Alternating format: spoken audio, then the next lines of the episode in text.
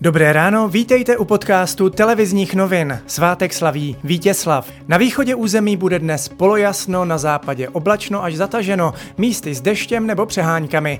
Teploty se budou pohybovat mezi 20 až 24 stupni Celzia. Na jihu Moravy naměříme až 27 stupňů. Prezidenti a premiéři zemí Evropské unie se dnes časně ráno konečně dohodli, jak se budou rozdělovat peníze ze záchraného fondu obnovy ekonomik po koronavirové krizi. Kolik z něj nakonec získá Česko, zatím není jasné. Jako obrovské rodinné neštěstí označují obyvatelé Lhoty u příbramy událost, která se v obci odehrála včera večer. V místním rybníce našli tři těla bez známek života. Podle všeho se jednalo o otce a jeho dva syny. Zřejmě se neutopili, avšak ani nezemřeli násilnou smrtí. Vše by měla objasnit nařízená soudní pitva.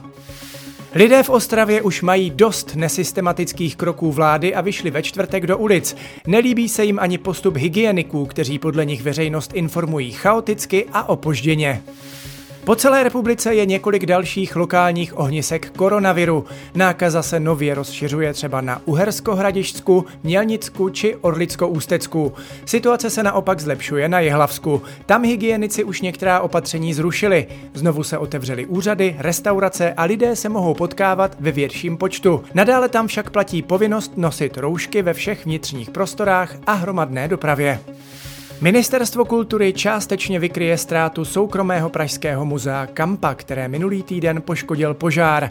Dvě třetiny obrazů a soch pokryl mazlavý toxický popílek a bude třeba je odborně restaurovat. V Karlovarském kraji bojují s nedostatkem učitelů po svém. Absolventům za nástup nabízejí příspěvek až 200 tisíc korun. Zájemci ale musí splnit několik podmínek. Musí například v pracovním úvazku zůstat po dobu minimálně pěti let.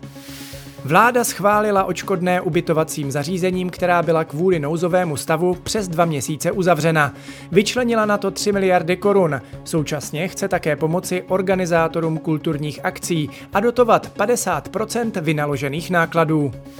Slovenský podnikatel Marian Kočner, který je obžalován z objednání vraždy novináře Jána Kuciaka, hledal bílého koně. Právě na něj měl schodit vinu za objednávku Kuciakovy vraždy. U soudu to včera potvrdil jeden z odsouzených. Za bílého koně měla být vypsána odměna ve výši téměř 30 milionů korun. A ještě ze sportu.